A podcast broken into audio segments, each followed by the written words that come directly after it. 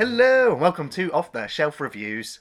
I would love to live in Terry Gilliam's head. And I'm Gary, and today we're going to review and discuss Twelve Monkeys, which released in nineteen ninety-five, written by David Webb Peoples and Jeanette Peoples, and directed by Terry Gilliam. Ian, why don't you give us the synopsis? Well, in nineteen ninety-seven, a deadly virus escapes into the world and kills five billion people. In the future of twenty twenty-eight, everyone lives underground and volunteers are sent out to try to find samples to help the humans get back to the surface. One such volunteer, Cole, played by Bruce Willis, is tasked with travelling back through time to find a pure virus and help the human race. So this film has um, a title or a tagline that pops up saying inspired by the film yeah. La Jetée, uh, which is a, a nineteen sixty-two French film, uh, which is told in black and white, mostly still images. Yeah. And it tells the story of a soldier or a person who kind of witnesses a death. He's existed post-World War Three. Yeah. And he time travels back to try and find a way to prevent what what's coming. Yeah. And uh, and so that really is the groundwork, the basis for Twelve Monkeys in essence. Yeah. Although this, ha- of course, has Terry Gilliam's complete mental over imaginative kind of aspect to the filmmaking side of it. Yeah. Uh, but it's also interesting that uh, that, that uh, Gilliam also said he never saw La Jetée and he refused to watch it until after he had made his movie. Nice. Because he didn't want to have it in his mind to see the parallels. He said it would just be a creative block having it there. Nice. Um, but uh, I also find it interesting that, I mean, it, it's it's almost a miracle that this film ever got made. If anybody really knows Terry Gilliam and the problems he's had with making films, like, he is like an art house independent kind of filmmaker. Yeah. And, uh, and of course, he had a big falling out with Universal Studios over Brazil. And of course, Terry Gilliam, uh, one thing he wants as a filmmaker is creative control mm-hmm. and final say on the final edit of the film. And Universal will like, we don't like Brazil, the ending's too dark, you're gonna we're gonna change the ending for you, we're gonna do this and we're gonna do that. To and what? What are you gonna change Brazil's ending to? Exactly. And so uh, it, it, you know, and, and when Terry Gilliam was like, I'm gonna do Twelve Monkeys, and he was like, which studio's making it? Oh, it's Universal Studios. I mean, at first he was surprised that Hollywood were interested in what he considered a, an art house script or, yeah. or movie anyway, uh, but he did end up striking a deal with them. But Universal also said, we will give you final cut so long as you use these actors, not the ones you want, mm. which was Jeff Bridges, uh, but you're yeah. going to use these actors, and you're also going to make sure the film is this rating and it comes in under this amount of time. Then you get final cut. And so a deal was made. Nice. But the budget for the film was also about twenty-nine million dollars, which meant the actors involved all took pay cuts as well. Now, this film also, as well, struck gold with the fact that, with the casting of uh, Brad Pitt, mm. who, at the time, you know, the, these films hadn't been released when the contract was signed, like uh, Interview with a Vampire. Oh, right. Seven. And I think there was another film as well, which were, you know, those were the films that helped put Brad Pitt on the map. Yeah. And so by the time Twelve Monkeys came out, Brad Pitt was now this the, the number one Hollywood heartthrob. Yeah, yeah. Which just meant people went to see Twelve Monkeys because, like, we know who Brad Pitt is, and well, everyone knows who Bruce Willis is. yeah. And, uh, you know, most people would go to a film and think, I'm going to see a Bruce Willis movie. With Twelve Monkeys, you're seeing a Terry Gilliam movie. Yeah. I absolutely love Terry Gilliam. I mean, everything that he does in Monty Python is just gold. Uh, Time Bandits is like a childhood fucking lush. Like Brazil. Um, what did, what did he do? Imagine, Fisher King. Fisher King. Imaginarium of Dr Parnassus, yeah. I believe he did as well. I mean, that was a weird movie. You know, when you go to see a Terry Gilliam movie, you're seeing a Terry Gilliam movie. And when Twelve Monkeys dropped back in nineteen ninety-five, I mean, I think I was still kind of naive when it came to looking at films, but the lineup struck me. I'm like, Terry Gilliam, Brad Pitt, Bruce Willis. Like, like like Ari just said, with Brad Pitt, he was a big fucking name. So I'm seeing him in this film, which I didn't think I'd see Brad Pitt in this kind of film. But when I was watching twelve Monkeys for this review, I'm like, man, has he always been this good? Like, like I've seen a lot of up-to-date Brad Pitt stuff, you know, and he's amazing in that. And then you go back and watch him in his older stuff, and you go, man, he's amazing in that. Like, is he always just fucking on? I, I don't know, but twelve Monkeys, you know, five billion people die from a deadly virus. Like, if that's not fucking relatable, you know, for the entire fucking world, I don't know any storyline that you can't get behind. You know, this is a dystopian future. This is just... The time travel aspect as well with this movie is...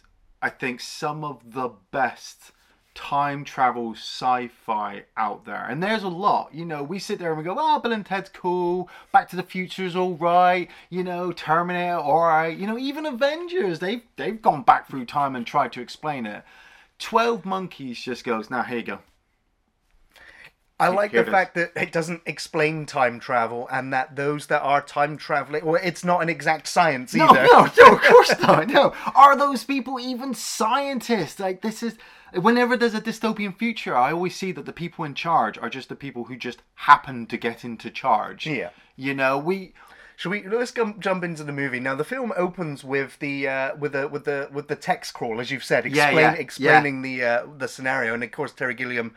That was not his original artistic vision for the start of the film, but ah. it was suggested to him. Like, audiences were so confused to begin with as to what was going on. Yeah, I like just that. A little bit of an explanation. It, it it immediately puts you as an audience in the mindset. You know roughly now where you are, so yeah. you're not immediately trying to figure out what the hell Bruce Willis is doing in this opening. Yeah. And uh, and of course it opens on a child, a child's eyes. Yeah. And we see this blurry, dreamlike scenario playing out before him, and it doesn't make any sense. And then we cut, obviously, to that that dystopian future. Yeah, I did visually. Like, Terry Gilliam just makes things just look dirty and dark. Yes, yeah, and and I, and I and I love the fact that, like, the set dressing for this dystopian yes. future is is really amazing, and uh, that the set designers, you know, they were everyone was on a budget, everyone was tight, and it, it kind of reminds me of like uh, the production on Alien, where they were just like going to dumpsters, they were going to yeah, trash heaps, yeah. and just going that that that that. Let's make this. Well, well that's what I get, because if this is a dystopian future, most of the stuff is just would being be junk anyway, junk together, yeah. kind of held together. And, like, you've got these cages, and Cole wakes up, and it's like they're they're looking for volunteers. They called your name, and it's like, really? And they him and his cellmate, they joke about how some volunteers, they never come back, but that's because they're living up the high life somewhere else. You know, they gave them pardons and shit. And then you see the hook come down and, and kind of wheel him off. And he has to get ready in his rubber suit to step outside. The suit's amazing. I just oh, look at the details on it. You're just like, that looks like a functional piece of kit that you would need to go yeah. out there. Oh, yeah, yeah. And uh, they, they said of the design of, like, the, the, the capsule that he goes in later and of the suit that it was like a giant condom, basically. Like, complete protection from the, from the environment. Yeah. And, uh, yeah, the wasteland. Oh, man, like, he's gone out there. You've already heard from the audio as well of the automated voice or somebody on the radio saying, like, if your suit tears or comes off or is unzipped, you are, you're not going to be let back in. And so when they step outside, I was a, I was slightly kind of confused rewatching this, because I'm like, you've got to accept it's winter. It's not a nuclear winter. Yeah. Or, you know, that that's not what happened. But then you've got the destroyed buildings. You know, uh, you've got the...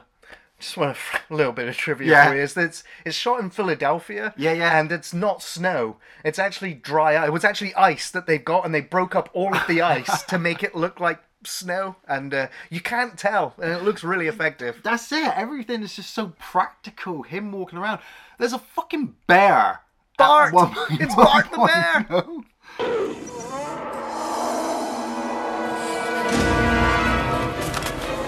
That's not a C G I bear. That's a real acting bear there. And, you know, like, he scares Bruce Willis and and and Cole. Well, Bruce Willis, Cole's character, is scared back.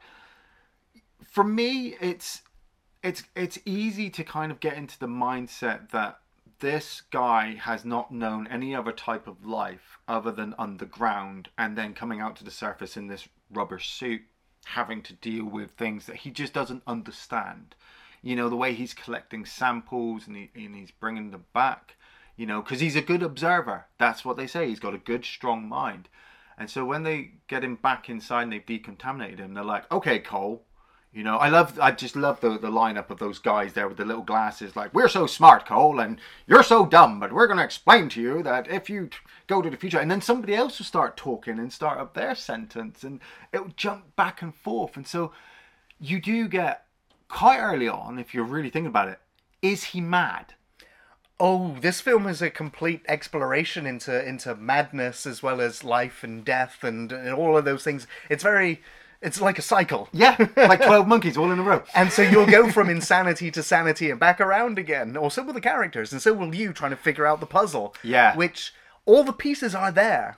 Even though, even when you assemble the puzzle, there's still an air of ambiguity as to what was actually real, not real. Yes. Yeah. So the, the, the gist of the, the film now is that they they ask him if he's prepared to travel back in time to complete this assignment, yeah. which is to figure out who the, the army of the twelve monkeys are, yes. because in the future they believe that this army is the cause of the apocalypse, and so he's going to be sent to nineteen ninety-six yeah. to figure it out, and then they'll pull him back. Now, uh, I just want to... I also just want to talk about the set here, the set where they put him in this chair, and he gets elevated yeah. up, yeah. and there's this great big... robotic oh, ball yeah, eyeball thing yeah. that has all the computer monitors on it, which uh, and uh, this was again another breaking point for Terry Gilliam on the film. uh, Terry Gilliam lost the plot several times in the making of this film. He he walked off set, yeah uh, he ended up going into his trailer for an hour.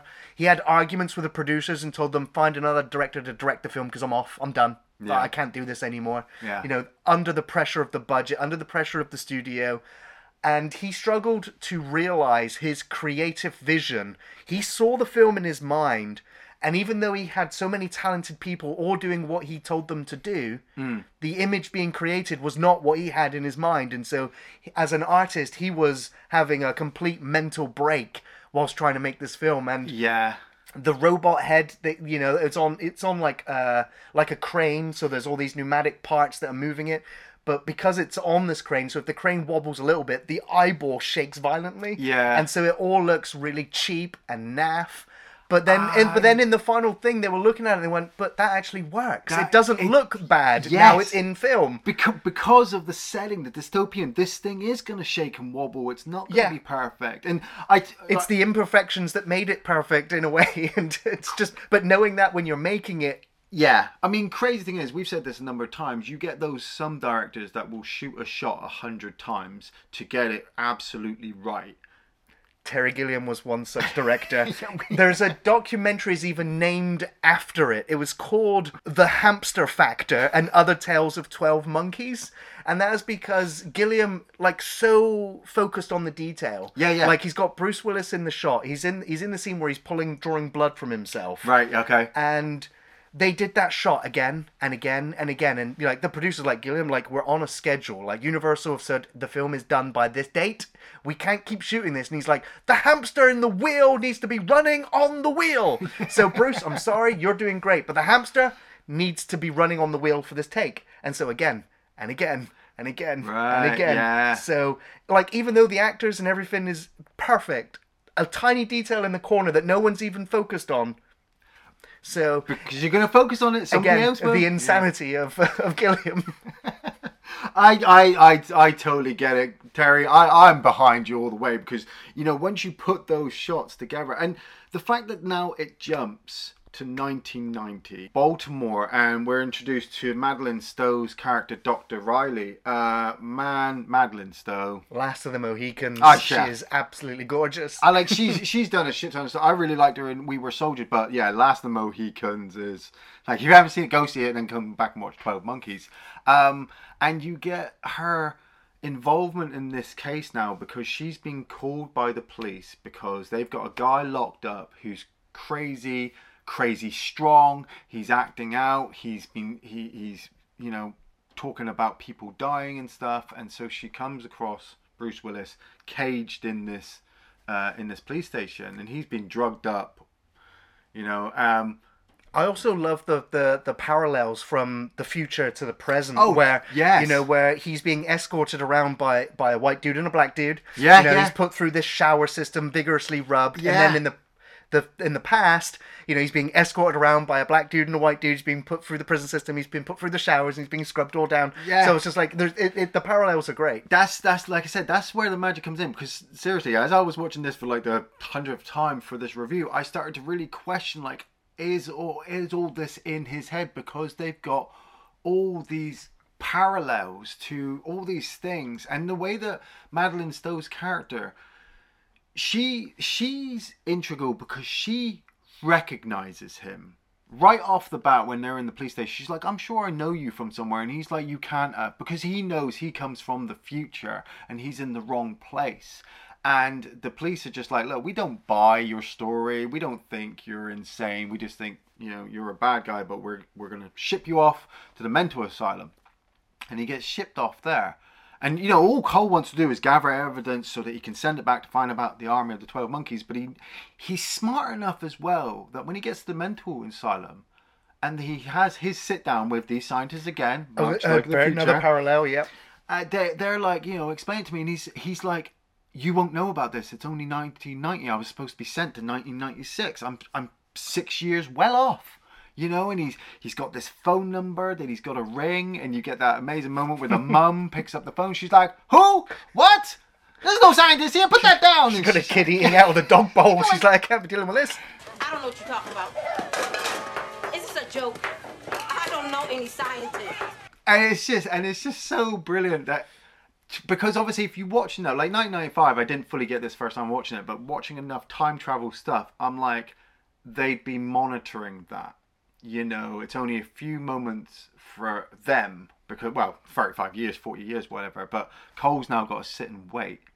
And that's when, obviously, he's led into the mental asylum and he's introduced to Brad Pitt.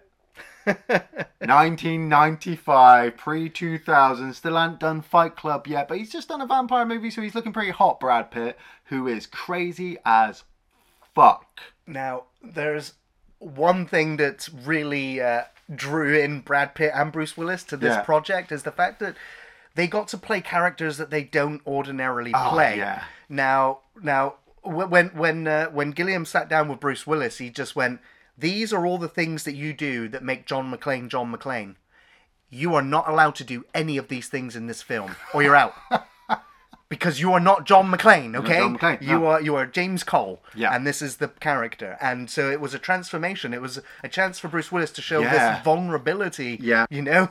He's childlike in some moments. In, in some regards, like he hasn't yeah. really Become, grown up. Yeah, and, uh, and, and the same is also uh, for Brad Pitt here. Mm. Now, um, Brad Pitt had to, you know, Terry Gilliam got, had a panic and realised that Brad Pitt's not actually yet ready to deliver this character. So he actually took him to go and get speech training and to go and see doctors, and apparently Brad Pitt checked himself into an asylum once mm. he had done some of this training and didn't let anybody know, and they almost didn't let him out because he was delivering this manic I'm Brad Pitt no, yeah. you're not, man, get back in your bed. He was delivering this manic depressive schizophrenia, yeah and uh, and uh, and of course he had the the contact lens as well, yes and so he uh, there's there's an unfounded story as well that, that Gilliam took away Brad Pitt's cigarettes, which helped helped him with that kind of Uh, agitated energy. Kind of stressed, like yeah. I just want to get through this but scene all, kind of. All of the tics and, and all of the, the the way, like the rapid speech that I, he goes through. I love through. The way he does his finger at people. He's like you're like, oh, his speech as well about consumerism yes. and everything else. Oh, that it's... was pre-Fight Club. Yes, I know. I was just like, I was just like, you can see from here yes. to Fight Club the link. Yes, yes. yes. So there's another link as well. It comes up later where Cole actually says to Madeline Stowe at one point, "All I see is dead people," I and I'm know. like, this is four years before Sixth Sense, and it's also in Philadelphia. It's the same city. Oh Jesus, Dad, you killed him. What? Oh, I see it, dead people. Come on. It's just uh, amazing. But, you, yeah, you have Brad Pitt trying to explain everything to Cole. Cole not fully understanding what's going on. I mean, you have that brilliant moment where he eats a spider because he wants to take back a sample to the future, but he hasn't got any way to do it. And then Brad Pitt comes up with this whole escape plan for him. He's just like, escape key, monkey, and he blows his key up, and Bruce Willis is still sat there completely drugged up, not not knowing what's going on, but he manages to escape for a little while. You know, there's some weird parallels going on, like like you have the guard sitting there telling him not to use a certain elevator, and he he visualizes one of the guards from the future, but I'm like, is it like Time Cop, where they sent people back just to keep an eye on you, and so he's actually there? Well, it's like the other inmate that he met that's like, yes, I'm from, I'm I'm fighting the barbarians on Pluto in yeah. my actual reality, and sometimes I'm here in this asylum. I've been time displaced. Yeah. And then you pan down to see his bunny slippers, and you're just like, how much can you believe a man that says something like that? Well, this is it. For Cole, it's enough, because he starts to question, like, okay, is is this real? And, you know, when he tries to escape, they capture him again. They lock him up. They drug him up. They stick him in a cage, and he just disappears. Back to the Future. Yeah. And it's really nice that the film does kind of still focus on the people in the present to say, okay, what the hell's kind of going on? Who is this guy? You know, and, and then we jumped, and he gets pulled up in front of the scientist again. He gets questioned. Did you just look for women and drugs, Cole? Did you fall in love with that era? And he's like, no, sir, no. I, I honestly tried to get information for you. You sent me to the wrong time. You know, I, I ate a spider, a spider for you, but... You know, and they're thinking, no, yo, he's good. He he he's good. He's got a good mind. We're getting ready to go back. And this whole setup again for the second time jump. I like the fact we don't see it too much. Yes, I love that too. Because, I mean, Gilliam and Bruce Willis, they laughed when they looked at the script, because it was just like, and Cole gets placed into a time machine capsule. So it was like, so like they had to like come up with wh- everything that was going to be in that yeah. like three second shot. And yeah. again, they're like this great big industrial time machine, again, put in like a wrapped condom thing. Yeah. And then just fired. Fired into it. I, like, I kind of started overthinking it. I'm like, so they're firing him at maybe the speed of light down this thing. Like, is he moving out? Or is he yeah, the science doesn't matter. It's I, the fact that it works. Yeah, it did. But works. Not correctly. Yeah. And then we're, we're, we're, we're thrust not back to where we want to be, but to fucking World War One. You know, we're in a battlefield, a French at the trench, moment. Yeah. You know, and, and Cole is naked. He's he's scared. He doesn't know what's going on. He's about to get shot, and he happens to see one of his prisoner inmates. It's Jose again from the beginning. Yeah. Yeah. Uh, you know, being carried on a stretcher, and they kind of reach out to each other, and Cole is shot uh, in the leg, and then he's fired off again. And we're back to Baltimore, you know, we're back to Madeline Stowe. She's giving a presentation on kind of apocalyptic predictions, prediction yeah. and then people in time. And I, I love that little detail. I mean, I know it's obviously not really real, but I love the fact that she brings up the one from like thirteen hundred A D or whatever, who was speaking perfect English about a virus that was going to wipe us out. And then she brings up this soldier that from World War One could speak perfect English and was talking about, you know, uh, a virus in the future.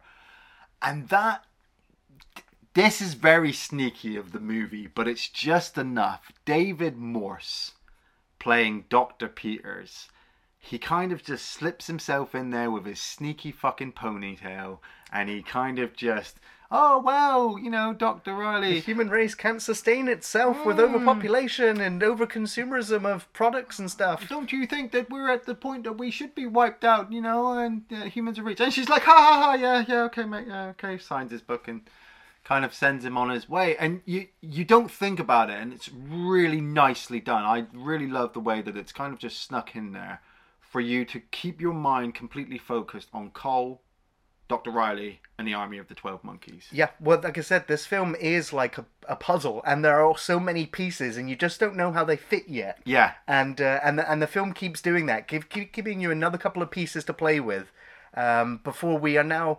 What critics and the most obvious criticisms of the film is, is that the pacing here now falls a little bit flat. Where, really? Where we develop... Cole and, and Catherine's characters ah. um, under the abduction kind of scenario. Yeah, yeah. Where she's basically a hostage to him. And for the most, I mean, originally in in the original script, she is just carted around by him until the end of the film. Yeah, yeah. Until, you know, there's there's a midpoint in the film where she actually has the opportunity then to escape from him when he gets out of the car and he's pulling off all of these posters going, yeah. Look, the twelve monkeys, the twelve monkeys. And she locks the car doors and she's like, I can escape now. See, for me, she's already admitted, like I said, in the police station, yes. She already admitted that she knows him. And we've already seen her in the dream sequence at the beginning. So this woman, for me, is so integral to the story. Cole is better off away from her than actually staying with her because... You know, like we said, from the dream that we've seen and the flashes that we keep seeing in, in, in Bruce Willis's dreams is that whatever he saw as a kid involved somebody dying. Well, as a first time watching the film, you're not entirely sure that is him as the kid. Well, you know, we don't really know. And I mean, even on the first time watching it, I wasn't sure that, that Madeline Stowe was Catherine Riley in that dream at the beginning. It's well, only it... in... It's this bit now where they're driving around, you know, and he, like like we said, Bruce Willis is so good at this point in, in, in his career that he's acting like a child listening to music, you know, the air, you know, the wind. Like, it's, it, he stops being threatening. He's already pulled her into the car. He's scaring her. She thinks he's got a gun, but then he stops being threatening when she realizes that, hold on a minute, he's, this is so natural. She's a, she's a well-trained doctor. All these emotions she's getting from him, this is all new to him. So something's up. When they get to the motel and he ties her to the bed, he wakes up from his dream. And he does say to her at that point, because it gets a bit sketchy. He kind of looms over her like he might try to rape her or whatever. But he he, he, he sniffs her and he feels her hair and he says, you you were in my dream, but your hair was different. And she's just like, what do you mean? And he goes, oh, it's the same dream I've always had since I was a kid. She puts up this whole barrier now in the movie, I find, which is I, th- I think is really good, where she explains it to Cole that, look, this is all because of everything that's going on. You've you've distanced yourself from reality. You've given up the responsibilities of life. You've created this whole apocalyptic mentality that you're here to save the world, and you're not really, because five million people aren't going to die, and you're only thinking of me constantly because you've kidnapped me and I'm involved in this situation. But when they get to Philadelphia and he's just like, look, it's the army of the twelve monkeys painted on this wall. There's that point in the car and she goes, no, I, I know. I, I, I'm, I'm somehow connected to all this. They go into that abandoned theater or whatever and those two guys attack. Man, fuck me. Bruce Willis is so violent in this sequence. I hate to think what Cole had to do as a child yeah, to survive. To survive, yeah.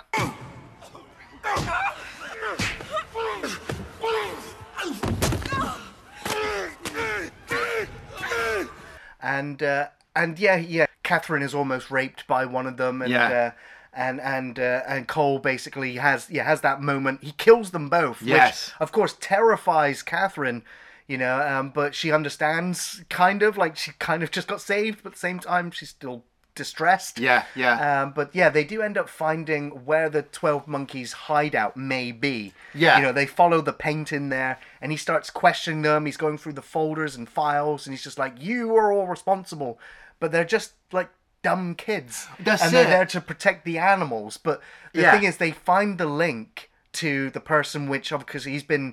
foretold by the scientist, seeing the, the newspaper clippings and the news yeah, reports. Yeah, yeah. And then of course he notices the in in the in in the old reports he sees uh, Jeffrey Goines' character Brad Pitt in there, so he's yeah. like, there's a connection. Yeah. And Jeffrey's dad, Christopher Plummer, is yes. like a top virologist. I don't know if I'm saying that right, but he deals with viruses and, and animal studies. So and, we're testing products on animals. Yeah, yeah. And so you you you start to gather the connection, but at this point, nineteen ninety-six, Jeffrey Goines, Brad Pitt, he's actually involved in the science as well. He wants to work with his dad, which is different to what he was when he was locked up in the mental asylum. And so, you know, Catherine and Cole, they drive to the house, and I like the stuff in the background as well that you kind of have to pay attention to. So, like, there's this whole news report going on about a little boy who's fallen down a well and the police are trying to rescue him before he dies or whatever. And Cole's just like, nah, they find him in a barn. I remember it from when I was a little kid. And she's like, no, you can't be. You can't You can't know what's going on. He's trapped down this well. And you know, he's just like, yeah, okay, you you believe whatever you want to believe. And they, they drive to the place, and he locks Catherine, or he, he he has this moment with Catherine where you think he's going to do something harsh. And when he breaks into Jeffrey Goines' um, mansion with his father, you hear on the radio that they found a body in the forest of a woman who's been mutilated. So immediately your mind could say, holy shit, he's killed her. And then when he confronts Brad Pitt, Brad Pitt kind of explains to him, like, it was all your idea. You told me about this virus from the future that wiped people out and said, hey, shouldn't we wipe people out? So maybe we should get this virus. And Bruce Willis is like, no, that's that's not what I said. Um, well, that's the moment that happens. You're just like, oh my God, is this like a paradox yeah, thing? Or is, yeah. is the whole virus only come into existence because he traveled back? But then the virus existed in the first place. But uh... yeah, well, it's yeah, gone cross-eyed again. But it's it's really, I really love those weird, obscure, off. off-kilter angles Terry Gilliam throws yes. in. Yeah. It, it, that is, you know, the, the, the sanity meter, the more tilted yeah, it becomes. Yeah. yeah. yeah. Uh, and it, it is, you know, the Dutch angle. It is, is you know, putting you off balance, basically. Um, and that's how you're kind of meant to feel with that revelation of the fact that he told him about the future, yeah. which gave him the idea to go and act, the make the future happen. Yeah. So you're like, is it the causality and an effect, or is it coincidence? It's, it's, or it's, it's time travel, mate. It's a sketchy fucking yeah. thing. So uh, he ends up having to to fight his way out. He beats a few people up on his uh, escape, and uh, he runs back. He lets her out of the car, the boot of the car. Yes. And she's like, "What have you done? You've killed more people." And uh, uh, but he's just like, "You know what? I could live here, like fresh air, water, yeah. land." You know, he's so happy. But then, bump. That's all you had to do. What they say, okay? And I love the frogs. I love the spiders. I'll help you. Okay, I won't let them. I love that forest bit where she's she's just like, no, we're gonna get them to come and get you. You know, you need to be locked up. You're you're you're all worried. You know, they're worried about us. And then he's gone, and she's so shocked, like how there's nowhere he could have gone. And she tries to explain it to the police, and the policeman's just like, well, you know, you you were shocked. You know, you're you're you're caring for him, so you probably let him go. But as we're here with her, she starts to notice the little things. You know, the way he was acting, the news report with the little boy, they find him in the barn. You know, she, she, the bullet that she takes out of Bruce Willis's leg from being shot, she gets, it gets analyzed, and it's like, look, it's from World War One. She's like, how's that possible? She finds the photo of Jose that she had in her studies, extends it. Bang, there's Bruce Willis. So immediately at this point, I'm like, oh, we're all insane then. You're right. We're, we're all insane. Exactly. And so when when when Cole does get sent back, I mean, we, we see him again in the future. His, his insanity is much more developed because yeah. the scientists have got like this this like cartoon They're covers. Singing. He's so innocent. He's he, his mind is going, but you know, he, he gets his he gets him composes himself again and says, "Look, send me back. You can't send anybody else. I can finish this job. I know the people involved. Yes. Let me go back." And when he does get sent back, and and uh, and Catherine finds him, he's just like, "No, I'm completely insane. You were right.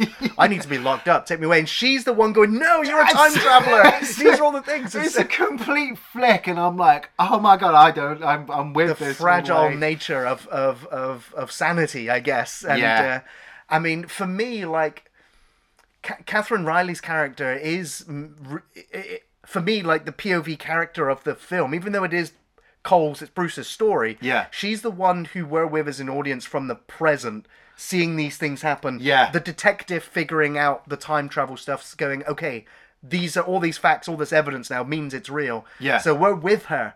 You know, when he's like, no, it's all, I've made it all up. I'm I'm insane. Yeah, yeah. You know? I'm, I'm, I'm Because mad. As an audience member, we're like, no, we've seen it. We know. we, do, we do. But we needed another character to understand it as well. Because Cole, as strong as his mind is, wasn't enough to keep traveling through time or much. You know, yeah. it's, he, he hasn't slept properly, you know, in a while.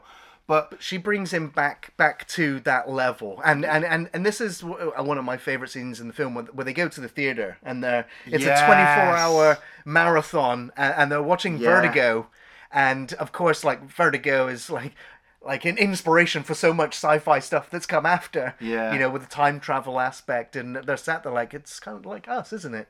I absolutely love that line from Bruce Willis, and I think I tried to just keep that in my head when I watch films. What about how it, uh, films never change, but you do? It never changes, but you grow up, you become more mature, you know, you understand it, you see more things. And, uh, you know, like we said, it's the hamster on the wheel. After a while, I would notice if that hamster's not running or not, because every time I watch it, it's not changed, but I, I'm I'm looking for more.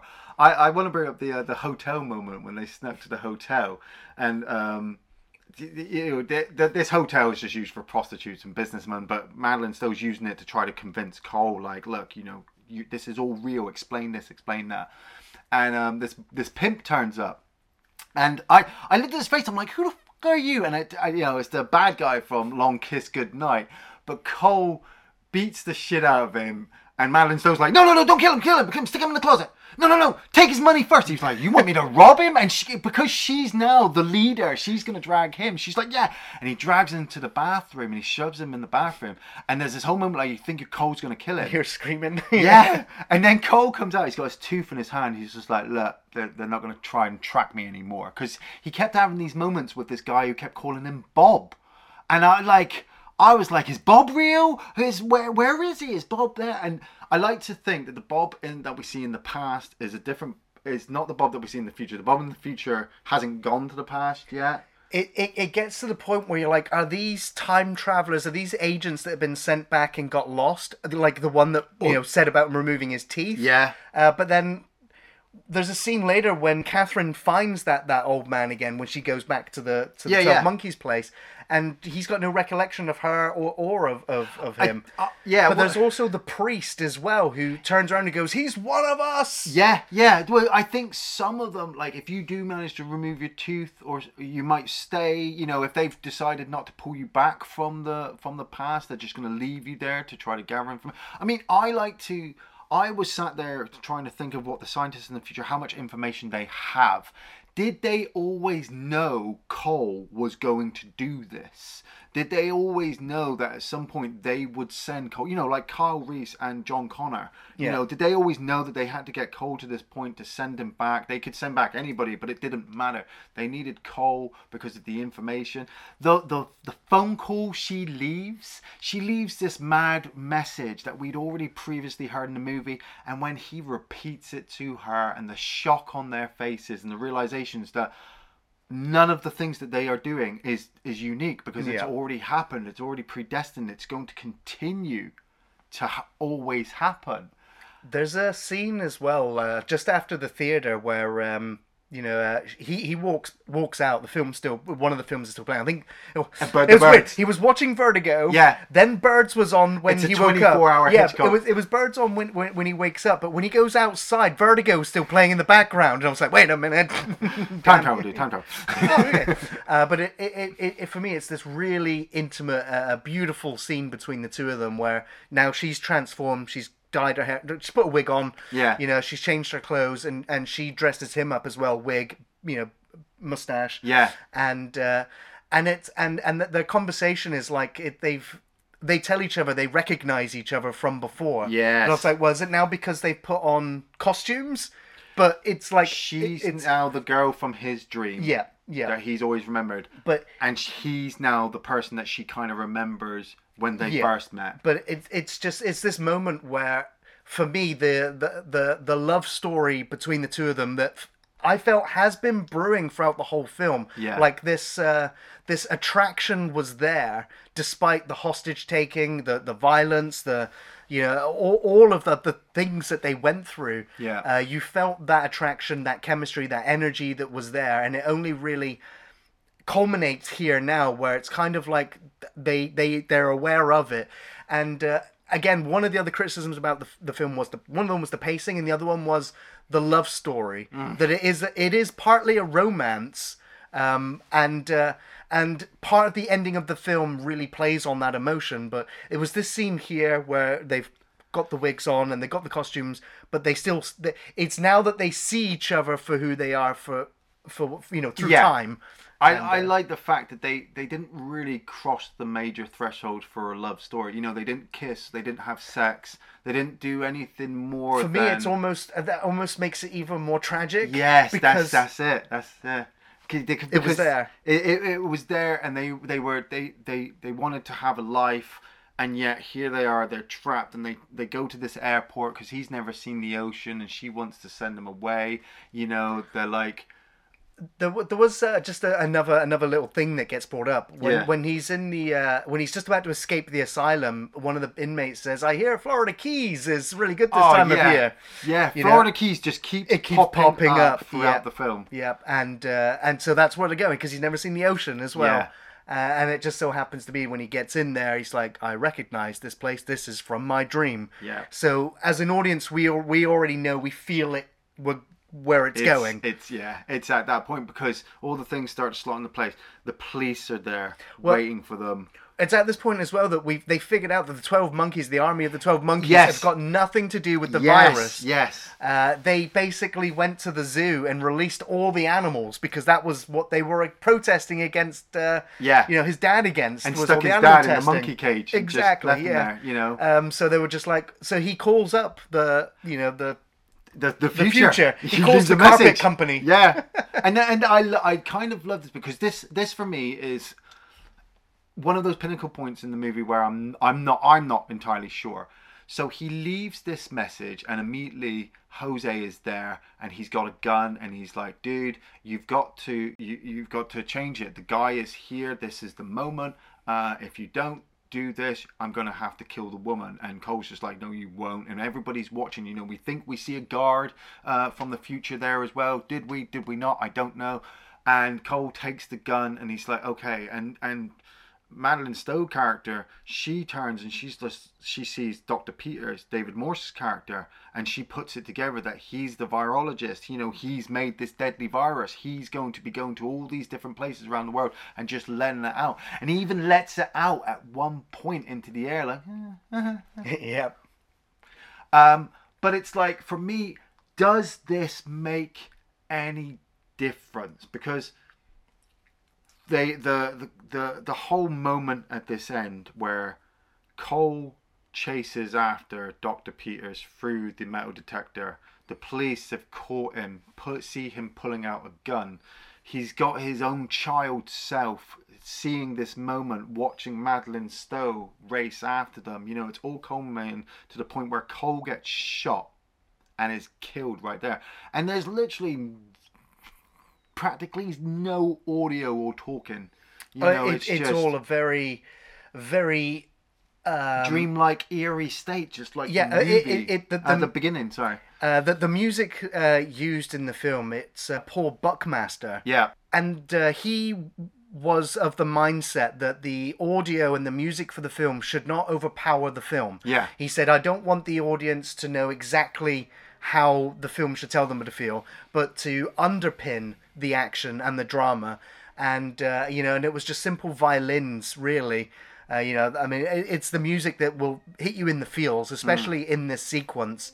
Um, now, you know, th- depending on how invested you are in the romance or how much of a tragedy that you see this, or whether you see this as the facts, like this has to happen. Yeah. yeah. In order for the, the loop to continue, you know, it's never ending. Well, um, well, saying that, I mean, when Doctor when Doctor Peters gets onto the airplane, he sits down next to a woman, and the woman is the woman scientist that we've been seeing from the future, and she happens to mention that she's in insurance. So when I first watched this movie, I was like, "This it makes no, uh, you know, this this whole time travel thing is one giant paradox. It's always going to happen. Cole is trapped forever, and the scientist that he's seen in the future is nobody else other than just an insurance woman who's just gone to a position of power." And then when I was watching it for the review and in my own insanity, I was like, "What if that message Cole has left has allowed her to travel back, to take that seat, to be there at that point, to find the pure virus, that the virus still kind of has to go out. Five billion people still has to die. Cole still has to travel back. But the moment he sends that message, she gets the pure virus and is able to save the rest of the future." Yeah. Yeah. He's just like, yeah. yeah. All right, then. Well, yeah, that, that is it. Now, uh, Terry Gilliam, again, he, he had he had big falling outs and arguments with his producers because yeah. his ending was on the emotional beat. Like, it like is. Because this is Cole's story, this is Cole's mind, yeah. the moment Cole's dead, the film ends. Because we shouldn't be knowing what happens post Cole's no, death. No, no, we needed In to. Gilliam's mind. Yeah, yeah. That's where he was at. He was like, the film opens on the kid's eyes, the film ends on the kid's eyes. Yeah, and he yeah, didn't, yeah, he didn't yeah. get his way. The producers kind of won on this one. But he was happy to let this happen. Yeah. Uh, to have the text at the beginning, and and and uh, he didn't. He he he disallowed the filming of this additional ending. He didn't want it, but he was he, he put up all these barriers to stop it from happening. But he still did it. Yeah. And uh, and even when it was done, he was like, "It's not going in the final film though, because I've got final say." But audiences kind of wanted this, and again, it's going back to like the Universal Brazil thing, going. Film's got to have a happy ending. Well... We we need to show that it, it works. See, I'm not saying that this ending is a happy no, it, ending. No, it's well, an ambiguous ending, it, but it's... It is a Pandora's box having this airplane scene at the end. Now, according to Terry Gilliam, and because I'm saying it's his film, his vision, okay, his mind, okay, yeah, yeah. for him... It was frustrating because he was like, I don't want to just spell it out for the audience going, well, now you've seen the scientist from the future ensuring a good outcome. She's mm. going to get the virus, et cetera. And so in yeah, his no. mind, it's just showing that Cole's mission, success. So it, it wasn't in vain. He didn't die for nothing. And uh, but the other th- the other thing that, that makes me question is how much the scientists know, because we don't know how much they know. No, no, yeah. Um, is the fact that the only reason why the virus was made was because of uh, was because of Catherine's character getting involved and interested in doomsday prophet sayers, yeah. which in turn got David Morse's character interested in, yeah. in in making the virus and doing what she prophes- what she talked about the prophecy was. But she which... only found well, she only started talking about that in nineteen ninety-six after she'd already spoken to Cole. Ten, exactly, and that, which then gave the them idea. the idea. So yeah. it's just like, so who caused what idea to make what happen? The cause and effect is is is yeah. See, as I said, like like like Bruce Willis said in this movie, when I first watched it as a kid, I didn't see Cole's mission as a, as a success. You know, he actually had failed the first time I'd watched this because the virus had still escaped, people had still died, yeah. he'd still well, got locked on the it, ground. It, it, it's the film is saying in in in this this film is saying that the you can't change the fate, you can't change yeah. the past oh, yeah. to the future. Oh, it's going to happen. Yeah, I get that, but at the same time, I'm also in the mindset that, like, as I said, I get older, that seeing that woman at the end, which, you know, I'm glad I do, because it is Cole's story, and we see that last bit with the kid flying off, which really hits in the feels, knowing that his parents are going to probably die of some horrible virus in about seven days. And, and the fact that she sat there, you know, you can easily say, nah, she's got nothing to do with it, she's just a mad woman in the future in control. Or you can have her save the future. That's the beauty of this film. And it's rare to have that with a movie where you can go, well, actually, I think this. No, actually, I think this. And it doesn't matter because yeah. it, the film well, will always be the same. Yeah. Always. And will never change, whatever you think. There's one thing The one thing I did rule out, though, with the... the like, it, it's not a coincidence that it is her there. And it's not nineteen ninety-six seven version of her. It's yeah. because of the... age difference. You know, she looks the same age as the scientist from the future, so it makes me believe it's not past her. Oh yeah, yeah, yeah, yeah, yeah. I, I, I get that, but at the yeah. same time, we have just been talking to a guy who's been traveling through time. He could be mad. Yeah, I know, but he's dead already. So this is for the audience, yeah. not for him now. So yeah. We can't travel back in time. Whoop, whoop. Uh-uh. You're not here. You can't trick me. You people don't exist. You're not real. I am insane. And you are my insanity. Man, we could talk about this film. Oh, yeah. Days. Uh, Ian, what's your favourite scenes? You know, I, I, I'm, I'm. Honestly, people, I got to keep it short and sweet because I, um, I, I have a load, and I could list them all off, but I'm not. The whole movie, from start to finish, is just one massive, huge time-travelling fantasy escapade for myself. It's Terry Gilliam. Gary, please, go. sure, sure. Um, I love the future stuff. I wish there was more of it. Um, I loved all the details, the steampunk nature, all the, the pipes and, and steam. uh, I, I loved all that future stuff. I thought it was really well done. And, and again, it just...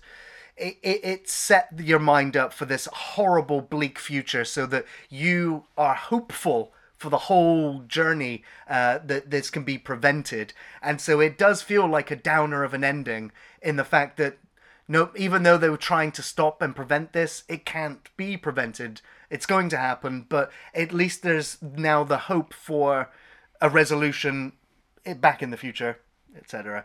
Um, so all, all the future stuff I thought I thought was just really, really well done. Um, I think favourite scene, for Brad Pitt, it's the moment we get introduced to him, where he's giving him the tour of the asylum. Just absolutely steals steals the the, the, the, the scenes. Yeah. Uh, re- really, really good. Um, one of my favourite scenes is uh, Bruce Willis in the car with uh, with Madeline Stowe when he's going through the radio. Yeah. And uh, a Blueberry Hill song comes on, and he yeah he has this wide-eyed, teary-eyed wonder yeah. about hearing it, and uh, and that there is it, it's like Bruce Willis acting, like showing this emotion, uh, uh, which is just like you don't you never saw it up until this point, mm. and he would he would have more interesting roles beyond this as well. Yeah, and I guess the other scene is the scene where because uh, again for me it's it's the big uh, linchpin of. of Catherine's character when when uh, when Cole gets out of the car and she's there and she can escape now. She can get away from this. Yeah. Um, but again, it, it wasn't in the script, and uh, and it was only after, you know, audiences or, or ideas were being put forward to Terry, like, why is she staying with him when she can get away? Like, and again, like the love story not being believed enough. Um, and so this was... Uh, was there to, to just go, she's made the decision. It's yes. her choice now yeah. to be here. She's not being dragged through the story no. by Cole. Uh, and I thought that was very, very important. And uh, and she delivered that part really, really, really well. Yeah. And, uh, and of course, I loved the floating eyeball television set thing. It's crazy. I love that. Love that.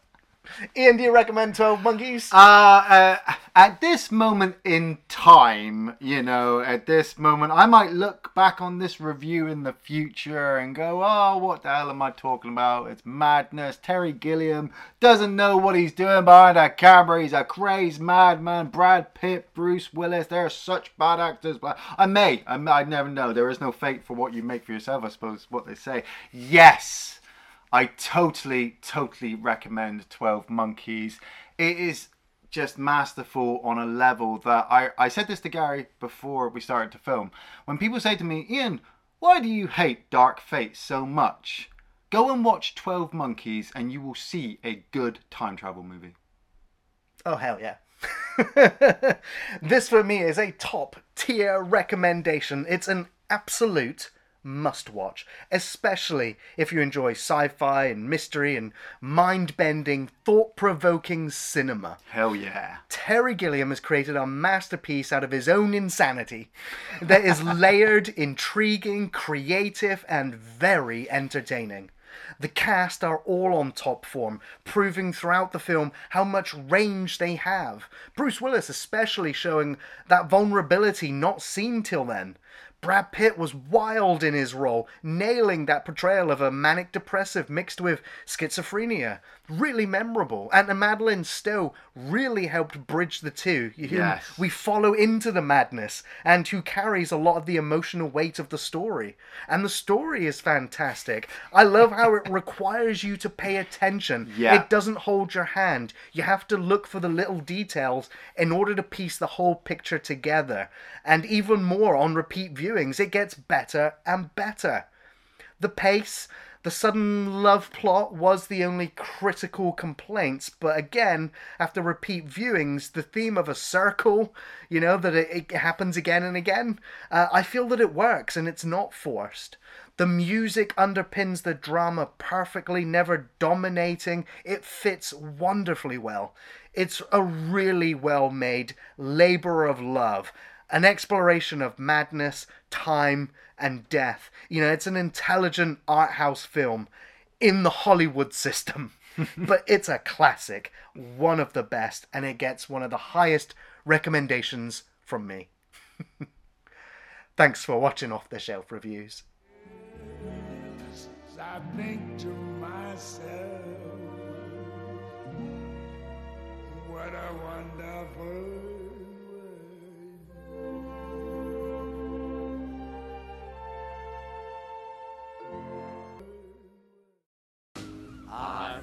my